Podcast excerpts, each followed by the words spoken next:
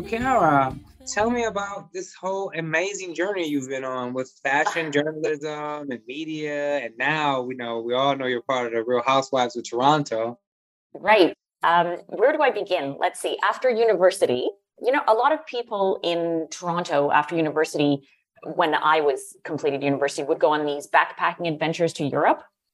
And I knew I didn't want to do that. I wanted to go find the sun. So I said to my parents, I'm going to California. And they were like really worried. So they had friends that owned a restaurant. It was a ladies that lunch restaurant in Beverly Hills called the Bistro Garden. It's now where Spago is. And um, ironically, it was actually down the street from La Scala where Bethany Frankel worked. Um, so I got a job there as a private party coordinator because I traveled a lot and they wanted someone that knew how to present parties with different themes and things like that. So they said to my parents, yeah, yeah, we'll give her a job here as the private party coordinator. So at least they'll be a touchstone, you know, she can check in with us, you'll know she's okay. So it was a really fun job. I met lots of interesting people. It, as I said, it was the ladies at lunch restaurant. So like Nancy Reagan and her cohorts would go there when she was in town. It was really cool. Kathy Lee Gifford was wheeling Cody in in the stroller. And, you know, this, this dates me, but that's how long ago it was. Um, anyway, so I was working there and um, one of our clients, our good clients, was Condé Nast Magazine. And every time someone was on the cover of a new Vanity Fair issue, they would have a party to celebrate that cover. And I remember when Ivana Trump was on the cover, she wore this yellow dress. And so we had to do a party, everything in that same tone yellow. It was really fun setting it up with the flowers and the linens and all that. So I got to talking to the um, office manager at Condé Nast. And I said, oh, I've always wanted to write for a magazine. And she said, well, you know, we have some new books opening up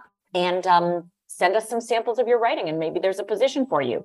So I thought, okay. And uh I sent, I had, I had never written anything. I'd never been published. So I called my mom. This was before like we could do things over the internet. And I said, help, send me something like I've written from university because I was an English lit major. So she sent me a whole bunch of my essays and I decided Hamlet's fatal flaw of procrastination was going to be the ticket. So I sent that to them and they called me and they were like, who even are you that you would send us this? And so they went, look, we have this new magazine. Actually, it's funny you should send that because we have a new magazine that's opening, Allure Magazine. And the editor, Linda Wells, is all about hiring really good writers because that's what Linda, she like wanted to take um, journalism to the topics of fashion and beauty. So she said, she's looking for good writers and we kind of think you're a good writer. So are you interested? So I became the assistant West Coast editor, lickety split boom, like that. It was like a dream job I walked into. And it was such a fun environment because the Condé Nast offices were kind of like this really weird high school Um, environment, like a clique. So there were the girls at Vogue who were like so chic and they would like go and have cigarettes outside. And then there were like the guys from, uh, there was a magazine called Details and they were like the really sharp dressers and they knew like the latest tech and the music. And the gentleman from Condé Nast Traveler was across the hall from me. And he was always, oh, I just got back from this location. I just got back from this location. He was telling me all these wild things. And it's funny, the girls, um, there was a magazine, Self, it was a sporty magazine and they would always show up in like workout clothes for work because they were going to tre- test out new classes. And the girls at Allure, it's so funny. We were obsessed with skin, makeup, and teeth. Everybody had, we all had the whitest teeth because people were always sending us samples of like the latest teeth whiteners. And I used to laugh going, man, we take the cake for the whitest teeth. That's awesome. And you like really summed it up. It's a, I know it's a long, convoluted story, but I, I literally, it like fell into my lap. I mean, I was pretty tenacious about it too. I will tell you this, after I sent them samples of my writing and I tell my kids this, I said, you know what, what do I have to lose? I don't know these people. So I am going to call them every day and like say, hey, did you get my samples? Hey, did you get my samples? And it worked. Like after five days, they were like, enough already. Okay. So I always tell my kids, like, don't be afraid to be tenacious. If you want something, let people know you really want it. So I wanted right. it and I went for it. It's all about perseverance. Absolutely. So, um, Did you, um, so when you were, at, when you were the West Coast editor, can you tell us? Assistant your, West Coast editor. Assistant West Coast editor. What was one of your most amazing days that you had there? Oh, you know what? They, they did a shoot in Malibu. This was really fun. So we were doing a shoot in Malibu and two things happened. First of all, we were taking some pictures on the beach and um, somebody, I don't know who, had forgot to get the permit. So literally the, the, the people that come up that say like, do you have permission to shoot here? Do you have your permit? Were approaching us and they said, okay, Kara, we don't have a permit. When they get here, we're pinning this on you and we're firing you. So you need to do like your best Academy Award performance. And I was like, wait, what? And I was kind of like, am I, am I really getting fired? Like, was I supposed to do the permit? So sure enough, they came and they said, Kara, did you get the permit? And I was like, no. And they were like, that's it. You're fired. We're so sorry. And I was like crying. And the officer felt so bad for me. And I like went back to my car and I was like, can I come out again? Or am I really fired? Then it was a, a three-day shoot in Malibu. The next day, my job, like my job every day was a different, like you never knew what it was going to be. They'd call from New York. Can you go check out this store on Melrose? Oh, somebody's doing a lipstick reproduction. Like you bring in your favorite lipstick color and they'll reproduce it. Go check this out in Beverly Hills. So it was always something different. So on the second day of this shoot, um, you know, I had to go to this house in Malibu where we were shooting. And Naomi Campbell was there. And I was so starstruck because I absolutely, like the girl crush on Naomi Campbell, I can't even tell you. And I was trying to act cool, like, yeah, whatever, it's Naomi Campbell. And my job was to, like, we had security because she was wearing these amazing jewels. And my job was to be with security and like watch the jewels, that like nobody was going to come into the house and take the jewels. And I was like, oh, I can't believe this. But anyway, that was a really fun, that was a fun shoot. I'll never forget that. I still have it because Allure was one of those magazines that was large size format, like uh, W used to be. And it was such a pretty book. And we had the best photographers. We had the best stylists. I mean, Linda Wells, really, she was revolutionary in what she did. She was the first one to do the smoosh, you know, with lipstick and makeup on the page, the way it was photographed. Because before that, it had always been like pretty in the palette. And she was like, no, I want to see the texture. I want to see the grit. I want to see all of that. So yeah, it was it was a great time to be in magazines. Yeah, I remember that. And I remember Allure used to always have like the best beauty secrets for women. So it was like beauty and skin and teeth. And like always. You said, it was just it was all about that industry. And so, you could always trust it because she said, we're not going to, you know, we respect our advertisers, but like we want to be almost like the consumer's reports of beauty. Like they, they would go to the professionals, to the dermatologists, to the trichologists. I didn't even know what a trichologist was, but it's like a hair specialist. So I was like, what the heck is a trichologist? But they would go to the experts to get the information. So anytime Allure said like, this is the best, you could always trust there was research. So did you have any low points when you were there? Like any challenging? Oh my goodness. The worst thing that ever happened. So as I said, we were all like, all the magazines were on one floor. So the girl next to me was absolutely so sweet and adorable. She had just graduated from university and she was working for Glamour magazine because they were right beside us. I think it was her second or third day. She was really nervous and she was having trouble with her computer. So she said, can you come help me with this? Because she thought I had a clue. I don't know that I had a clue. I just think I picked up computers really quickly. So I said, sure, I don't exactly know what I'm doing. So I was leaning over helping her and she said, like, I'm, I have this big file and I'm trying to move it. So I said, I think we need to do this. And I pushed a button, deleted everything. Like, and I, I didn't know like the backup or anything. And I was like looking at it going, oh, and I started to get like the sweats. And I was like, okay, her name was Jordana. I was like, Jordana, don't panic. We're going to get this back. And you know what we did? We ran and we got the details guys. We're like, guys, come help us. I was, that was a low day though. That was a really low day. Wow. So you do, so you're, so you're not only a great editor or assistant editor, as you were stating, you're also a great non-backup person. Do not ask me for computer advice. It's so funny because that stuck with me so much that now when I'm writing something and I'm like saving, I still think back to that. And I'm like, make sure you save it backed up properly. So now um, after that, instead of writing and assisting as an editor at Allure, now you end up in The Real Housewives of Toronto, right? Right. So when I returned to Toronto, I I consider myself a storyteller. That's why I'm a writer. I love to tell stories, right? All good writers like to tell stories. So when I came back to Toronto, um, I had three children. And during that time, I did a lot of um, charity work. Like I was involved in charities around Toronto and putting on fundraisers and sitting on boards and selling tickets and stuff like that. Um, and I always thought there was such organic conflict in that environment. I said, this would make like a great book, or then reality television like really took off. And I said, oh no, this has the makings for great reality television. So I had been in touch with a couple of production companies. I had no clue what I was doing. I just had an idea. And um, one of them was the production company that was producing Real Housewives of Toronto. So I think they had done Vancouver first. And they said, you know what? We had a deal actually that they were going to have um, rights, I think, to, to my show. And they came back to me a couple months later and they said, look, we're doing a show in Toronto. Nobody ever calls it Housewives when they do it, right? They're always like, oh, we're just doing a reality show. And then later they say, surprise, it's Housewives. And they said, we think you would be a great uh, participant in the show. And here's the best part. Your thing can be you do charities and then your show can be a spinoff from this. But I, I said like, okay, that sounds good, I guess. But in my head, I was thinking, but wait, I didn't actually want to be on T V. I wanted to produce television content. I was like, what, okay, I guess, but yeah, sure. I had no clue what I was doing, admittedly. Right. That's awesome. So you just fell into the world of reality T V. Fell into it again. And I had friends that had done um, Beverly Hills. I was really good friends with Kim Richards, and uh, Kathy Hilton has always been a dear friend of mine. I met yeah. her actually at the restaurant. I met her at the restaurant because she'd have parties. I mean, she was so kooky and crazy. I actually worked for her for a while. She had a store up on Sunset Plaza called The Staircase that was a Christmas store. Everything Christmas, because Kathy is kooky for Christmas. And first of all, it was the most beautiful store because when it's Christmas, three hundred sixty-five days a year, it's so nice. But secondly, she had like the best Christmas decorations. She like, it was contagious. Her passion for Christmas and decor and gifts and the art of gifting, which is a real art. Um, so yeah, I worked for her up there. And so I, I had known her. She hadn't done reality television except for I Want to Be a Hilton. Um, I knew her sister, Kyle, and I knew Kim really well. So I knew people that were involved in reality television, but what I lacked was humility, because I never really, like, I thought, this is easy. I can do this, no problem. And I had no clue what I was getting into at all, despite knowing them, despite having visited them on the set of Beverly Hills. I just, I really didn't get it. And I think what I really didn't understand was the power of the edit.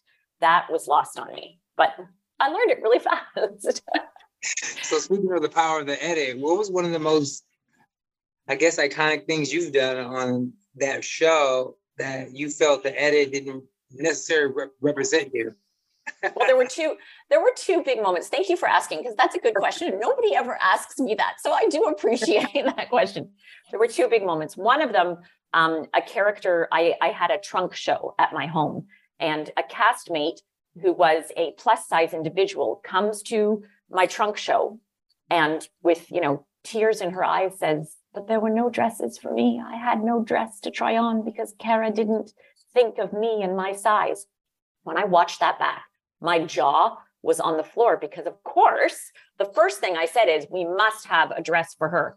So I got a celebrity loan. The designer um, had done a dress for Kathleen Turner, and it was it had been a celebrity loan for Kathleen Turner, and it was running around Toronto. I got my hands on that, and I said, you make sure that dress is here front and center for her. So when she says, is there anything to try on, she could try this on, which she did. But that was edited out because the better story was, oh, Wicked Witch of the West Kara had no dress for her to try on.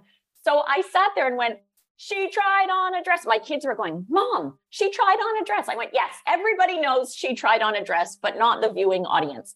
And it's funny because she went on to build her platform based on that. And I always say, mm, I wouldn't want to build a platform based on a house of cards like that because, you know, honesty goes a lot way for uh, integrity, I think. But anyway. And then, have you had any positive moments where they edited you the right way? wah, wah. Um, no, I don't know. You know, I think what happened is before you do the show, you do a psychological assessment with um, a psychiatrist. I don't know if a lot of people know about this. And they tell you, this is to make sure you can handle the backlash on social media. And, you know, we want to make sure you're a stable individual. So I went into it and I answered all the questions one hundred percent, you know, let's do this, let's do it great. And um, after the show, I contacted the psychiatrist and I said, could you send me a copy of my report? Because I'm really curious to see what it said. He said, absolutely. So the first line on the report is, Kara has a very high level of emotional intelligence. And I have always believed that villains or protagonists, however we want to call them on the shows, must come with a high level of emotional intelligence, meaning there are those individuals that don't have high emotional intelligence and they're okay just to pass through occurrences in life and they don't really get bothered by them and it's fine and, you know, that. Then there's individuals like myself, we feel deeply. We do not emerge from incidents unscathed. We, you know, get our little scars from them and we learn and we go on and we want to share it with the rest of the world. So my theory is that production saw that and went, bingo. Here's our villain, here's our protagonist. So when you say, was there anything that I was favorably edited? I really feel like I was destined for villainhood from day one, which is not a bad thing. You know, look, when you think of one oh one Dalmatians, what is the name of the character of the wife that had the puppies? I can't remember. Who do you remember? Cruella. So there you go. Or you remember the actress that played Cruella. Absolutely. Absolutely. I wish so, it was so good. So good. So, all right. So now you have this underneath your belt. Oh, before we move on, Kathy Hilton, she also gave you a word of advice, right? Yes, about she did. Reality. And I remember I called her uh, after I had signed the contract and I said, uh, Kathy, I'm going to be doing Housewives. And there was a little silence on the phone. I was like, wait, what does she think? This is a really bad move. And uh, she said, you know what? I think this is good for you. And she said, now, let me tell you something. There's going to be a lot that's going to come at you. And I want you to keep this in the back of your head. I was like, okay, listening attentively. Yes, because can I tell you something? Kathy Hilton gives the best advice. I swear she has been the voice of reason in my life all along. And every time she's given me advice and I thought, eh, I'm not sure. Sure enough, she's right. So know that she is gifted with discernment. But anyway, so she said, keep this in the back of your head. I'm nice, but don't mess with me. And I did. The whole time I would sit there and something would happen and I'd go, I'm nice, but you're messing with me. Wow. So that, that, that sounds like something that you live by, Michelle. Yeah. Yep. So, um, so now, now that you've, you've, you've gotten your feet wet in the reality circuit, and now you're you're actually writing and producing things now too, this new company. Can you tell us about that? Absolutely. So I have three projects in development. Um, one of them is the show that I wanted to do based on charities um, and, and things that happen within that world, because again, I find the conflict there is so organic. And if the conflict is organic, you're guaranteed that whole chasing chickens, lightning in a jar that you want for good reality television. And with event planners, the characters are larger than life. I mean, they are, they have to be, because they deal with a lot of egos. They deal with a lot of pressure. They deal, they're very interesting characters. Um, I have another one that's in the culinary world. I, the, the thing I hate about this is I'm not really supposed to be talking about these. Everybody's like, don't talk about them. Don't say anything. And I hate that. I hate when I see something on Instagram and someone goes, working on something big, but can't say what it is. I'm like, then why are you talking about it? But, um, and then I have a third one too. So I have three that are in development. The first two have been in development for since pre-COVID, but because they dealt with situations and circumstance that COVID sort of shut down, they got shelved for a while. So they're back in play now. And um, yeah, it's fun. it's fun. I love producing reality television because, again, you know, a lot of people think, oh, you must be so jaded about it and whatnot. I'm like, no, I'm not jaded about it at all. And I always tell people when I'm casting, they're like, but how do I know you're not going to sell me down the river? And I go, I, I say to them, you know, listen, I- I'm not doing The Bachelorette here. I think the way you would edit The Bachelorette is one way vis-a-vis. And I think that was the problem with the production company. The network that did my show was golden and amazing. I think the production company should have attended the Alex Baskin School of Reality Television, the Evolution Entertainment. The way they do Beverly Hills is brilliant. The way they did Orange County, brilliant. But when you're editing a show like Housewives, you have to give the characters somewhere to go season two. You can't just sell them down the river. But think about if you're doing The Bachelorette, we don't need those girls back unless they're like going to be the final two or whatever. So you can edit them, whoosh, sell them down the river. And I think that that was the problem with how Toronto was edited, was they gave me really nowhere to go in the edit. Right. Well, you got someplace to go now. Now I have someplace to go. But um, wait, before you before we um, move on, you said you had three. So you gave me two. You gave me one about a charity, a culinary, and then the third was... Yeah. And the third is, um, I'm not really supposed to like, I, I can't talk about it. It's, you said you can't talk about it, but you can't. I know. I hate, I hate that. I'm not kidding when I say I hate that. It's, uh, it's, it's, it's more like, um, it's like farm and country things. So it's about sustainability. Yeah. Let's say that. It's about sustainability. That's awesome. So um, now you have these, you, you're working on all these amazing projects. What's next for you? Like, you have so many things in your plate. Like, is there anything else that we haven't touched on that you would like to, us to touch on? Well, so as I said, I am a writer. So wouldn't it be great if I could marry my worlds of reality television and writing? That would be like fabulous. And maybe that'll happen. Again, annoying. Again, can't talk about it. Again, let's get together again in January, February of twenty twenty-three. And then I'll be all over about it. Are you writing any novels or any journals or any other um, self-help books or things like that? Gee, that'd be a great idea if I did, because who better than someone that's been on both sides of the camera to write a book about reality television? Right. Nudge, most- nudge, wink, wink. Because most people don't have as much personality as yourself. Like, you have personality through the roof, and then you're a great writer, and you're extremely descriptive. So it's kind of like, wow, you know. So that's when, they, when they, um, your, you know, your campus is like, you got to talk to her. I'm like, absolutely. You know, Allure, anyone from that side of the world is like a fashion journalist that's so descriptive, and you always were out there. It's kind of like, duh. Of that's so nice of you. But I would never write a tell-all book because I don't think that's interesting, and that's not right. my vibe either. I'm a very positive person. So if I wrote something, it would definitely be fiction. So since you've been on both sides of the of the, of the coin, so to speak. Yes. What words of advice would you offer a journalist like yourself that came from such a distinctive publication with such, you know, amazing duties and responsibilities to... You know, what, what what words of advice would you offer them when it, when it, when it, when they want to, I guess, when they want to transcend into something else? When they want to switch gears, um, yeah. remember remember what you learned. Be incredibly humble. Humility goes so far, and I, I have to tell you, like, if there was one thing I learned from my experience, both at Allure and uh, at Allure and on reality television, it was the power of humility. Like, and admittedly, like I had to learn it by trial and error. Like I said, I went into reality television thinking, I can do this. This is easy. I was a child actress. I had been in front of the camera. Some of my co-stars really struggled with, like, they'd look at the camera and production would be like, don't look at the camera. I got it. I could do it. And when you're doing reality television, it's also, in my opinion, it's very much like doing improv. You know, you have a director on set that says, okay, so you're shopping in this store. It's the two of you. And by the end of this scene, she's going to invite you to an event and you're going to, well, obviously say yes. I mean, it's up to you, but obviously, so, you know, they, yes, you say yes to the invitation and go. And so then, you know, you have to make up conversation, interesting conversation. That was another thing that was so interesting when I was on the show was, I swear, I was producing while I was doing it. And that was a big Achilles for me. It's like, Kara, take the producer's hat off and you're like a participant here right now.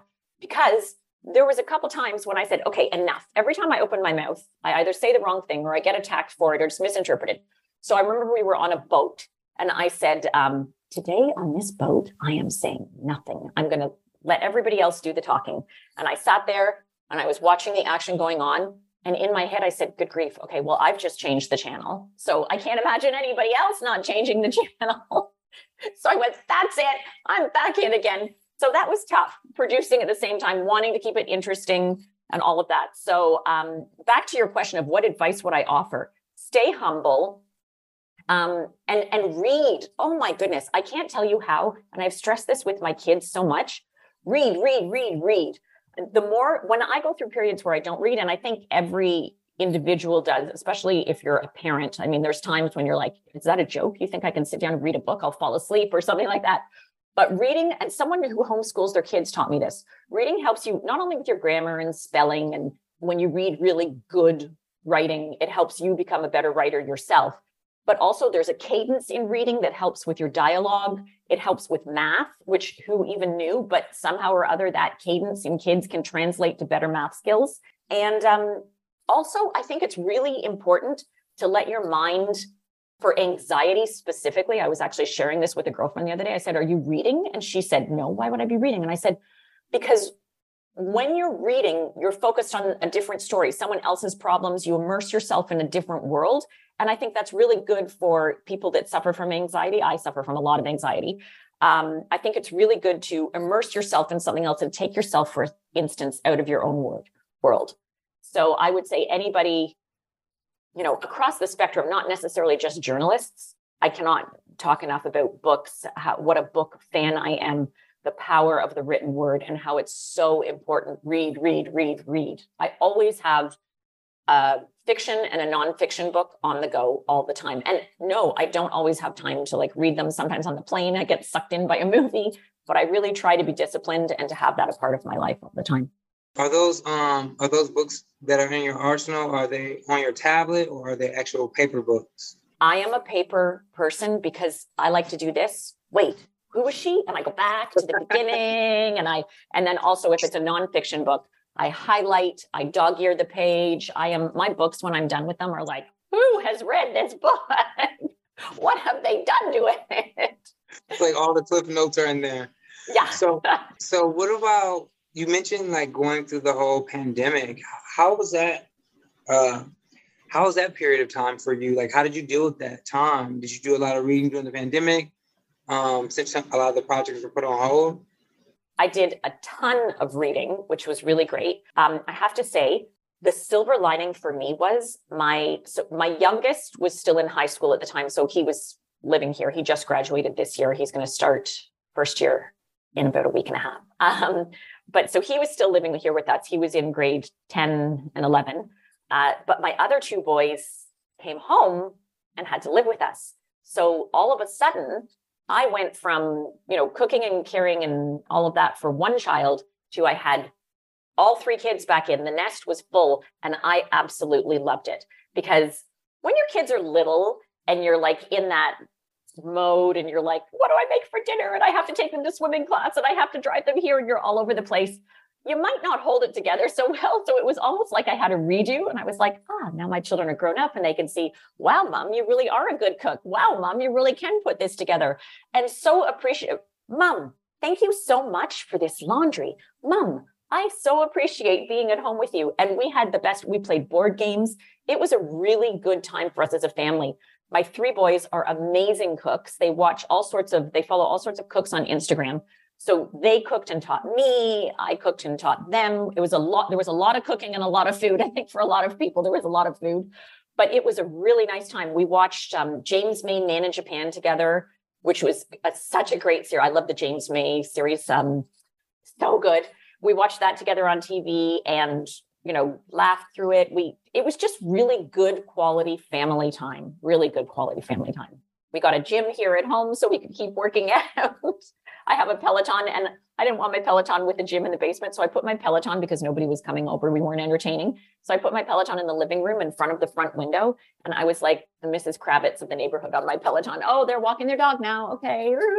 But I have to say it was, I mean, you know, obviously it came with its issues. I felt like awful for my son who had to learn online, and the lack of social, the lack of socialization was the worst part. He went into the pandemic in grade ten and came out of it in grade twelve, having attended a private boys' school. So when it came time for prom, him and his peer, it was really, really challenging because there was no socialization for three years. And think of the space of how you grow from grade ten to grade twelve. Like, wow, it's such a world of difference. And there had been no dances, there had been nothing, but everybody survived. We were all good. We were all grateful for each other. And it seems like life is going back to normal now for us. So we made it. Wow, that sounds really, I mean, wow, you you you encapsulated everything because, yeah, I mean, I can imagine skipping those um those wonder years, so to speak. Right? At high like, school? With right. girls, like, think about yourself when you're awkward in grade nine to where you, like, own it in grade twelve, but that was all lost. It was like, yeah. Uh, and my poor guy from university, like, he went to university at my dining room table. Wow. And so, did you, and then I'm sure, you know, after a pandemic or post pandemic, what do you think about the whole monkey pox? It's like, it's almost too much. I don't, you know, can I tell you this? I had a girlfriend that um, had a son under a severe disability, and she left her job to go home and work with her son and help him. And they had professional care helping. And she said, the first thing the doctor said to her is, and I know a lot of people will not agree with this, but the doctor said, don't watch the news because the news weakens you and you need all your focus on your son. I have to tell you, I am not a fan of the news. I will keep abreast of the news. I will read the newspaper. My dear mother, God bless her, watches the news twenty-four seven. So when I see her, I see her three times a week. When I see her, I get the Ruth Smart news. She gives me, you know, it's sort of like she's my BuzzFeed. She gives me all the headlines that I need to know. But honestly, I, I you know, I and I'm not being an ostrich with my head in the sand, but I just feel like now Pandora's box is open and I worry like what's going to be the next thing. You know, I, I've heard talk that around Toronto, we're going to go back to masking mandates in the fall. I don't know that we're out of the woods with this, especially. And it's just, I just want it to go back to the way it was, but I don't think it ever will. Yeah. And then what about some of the, what have you been following some of the American laws with Supreme Courts and the Roe versus Wade and the overturning of what's, how, how did that, how does that make you feel? What kind of reaction? What was your first initial reaction to when you heard that? So I'm not sure if you're aware or not, but um, I am a Christian. And so people say like, oh, you know, how, how do you feel about this? And people are all asking. And, and the first thing I say is, you know, I was raised in an environment, probably very old school, but we never discussed politics. We never discussed religion. You know, we never discussed anything of that. But this is my theory. My theory is that we are all children of a loving God. And what is first and foremost in God's agenda for us is free will and free choice. God wants us to have free will and free choice, not to have other people imposing their wills upon us. And it's not a popular opinion in Christian circles, but it most definitely is my opinion. Wow, that's very well said. Um, and thanks for even sharing that with us, because that's a brave statement for... I know. Um, I really, again, I was raised, you don't talk about politics, you don't talk about religion, but I think that I'm not a fan of religion. Also, that being said, like I am, you know, I identify as a Christian. I am not a fan of religion. I got in trouble on the show because I said, Jesus is my best friend, but I legitimately mean that. I think religion is garbage. I think faith is all about a personal relationship with our creator. That's what I think. Yes, absolutely. Because religion is, like you said, it's a congregation, you know, it, it's organized. Oh, it's man's, indi- not man's, but you know what I mean? It's individuals putting their, well, I think it should be this and I right. think it should be that. And it's like, wait a second, when did that come into play? Right. Last time I heard, I have my own relationship with, with my God. Or, exactly. You know, God. Right. So, and yeah, that's what he wants. That's like what the core of, I mean, I don't want to get all religious-y with you here, all spiritual, but I, in my opinion, that's the core of, you know, at the end of the day, God wants a personal relationship with us. Personal relationship. Right. Well, thank you so much, Cara. You're so, you're so, you have so much energy and you have so much light, and it's so great to hear your truth and hear you touch on these subjects that most people kind of dance around. Thank you. You know what? You make it so, you, okay. As a journalist, you make it really easy to be relaxed and open and share. Really, honestly, oh, you really do. You, you do well, a really I, good job. Well, thank you. And I appreciate that. Did you want to touch on anything that we didn't? Yeah, I want to know what's on the wall behind you. Oh, those are, uh, those are, those are part of my pandemic project. That's one of our live workspaces. These are um, hand painted, crafted mini skateboards that we kind of like. So as a mom of three boys, that's what I thought. I mean, my basement, I've almost broken my ankles so many times because board, board, board, board, board, boosted, Word. boosted, boosted, boosted. I've been on an airplane going, does that have a lithium battery? Do not take, do not pack that underneath if it has a lithium battery. That's really cool. Really yeah, cool. I made them, made them into, we made them into different creatures. So some of them have that's like... That's what I thought. I was like going, they look like insects. Oh, that's Word. really cool. I absolutely, now I know what to do. Now I know what to do with all the old boards. You got to repurpose your old boards. I love it. It's really cool. Really cool. But thank you. But it was a pleasure having you. Um, I'm sure we'll keep in touch and we'll be speaking soon, hopefully, about your next projects as they come about. Yes, when I can. Like again, I really genuinely mean that. When I, I hate when I see that on Instagram. I go, why would you even post that then if you can't talk about it? But again, I guess, you know, the powers that be want something to look forward to. All right. Well, you have a wonderful weekend. Oh, any Thank big you. plans this weekend?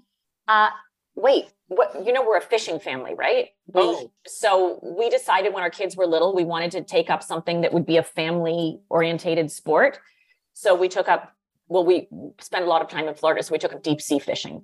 And when I say we fish, I mean, like my husband throws the net to catch the bait, and then we catch the bait, and then we go out a thousand feet, like closer to the Bahamas than Florida, and we catch the monsters of the deep. I'm talking, I have pictures of me with mahi that are like forty pounds, um, tons of sharks. The problem with that is also my kids are all scuba certified and they want me to get scuba certified. I'm like, are you kidding? I fish. I know what's down there. Why would I ever do that? So all that is to say, I think there is some Ontario, Canada fishing on the agenda for this week, because in the summers, if we're here, we fish up here. So I think that's going to be on the agenda for this weekend. The weather looks good. The wind is low. The walleye is biting. The salmon is biting. So, so you guys are going fishing. Fishing. Well, great. So t- um, keep in touch. Um, we're going to do the same. And I can't wait to hear more about your projects as they come into fruition. And you have so much, like I said before, I love your energy. You're, I can't wait to read more about what you got, got going on next. Because you, you have you a lot so of much. energy, a lot of energy. Thank you. You're so sweet. You have All a right. good weekend too. You too. Okay. Bye. Bye.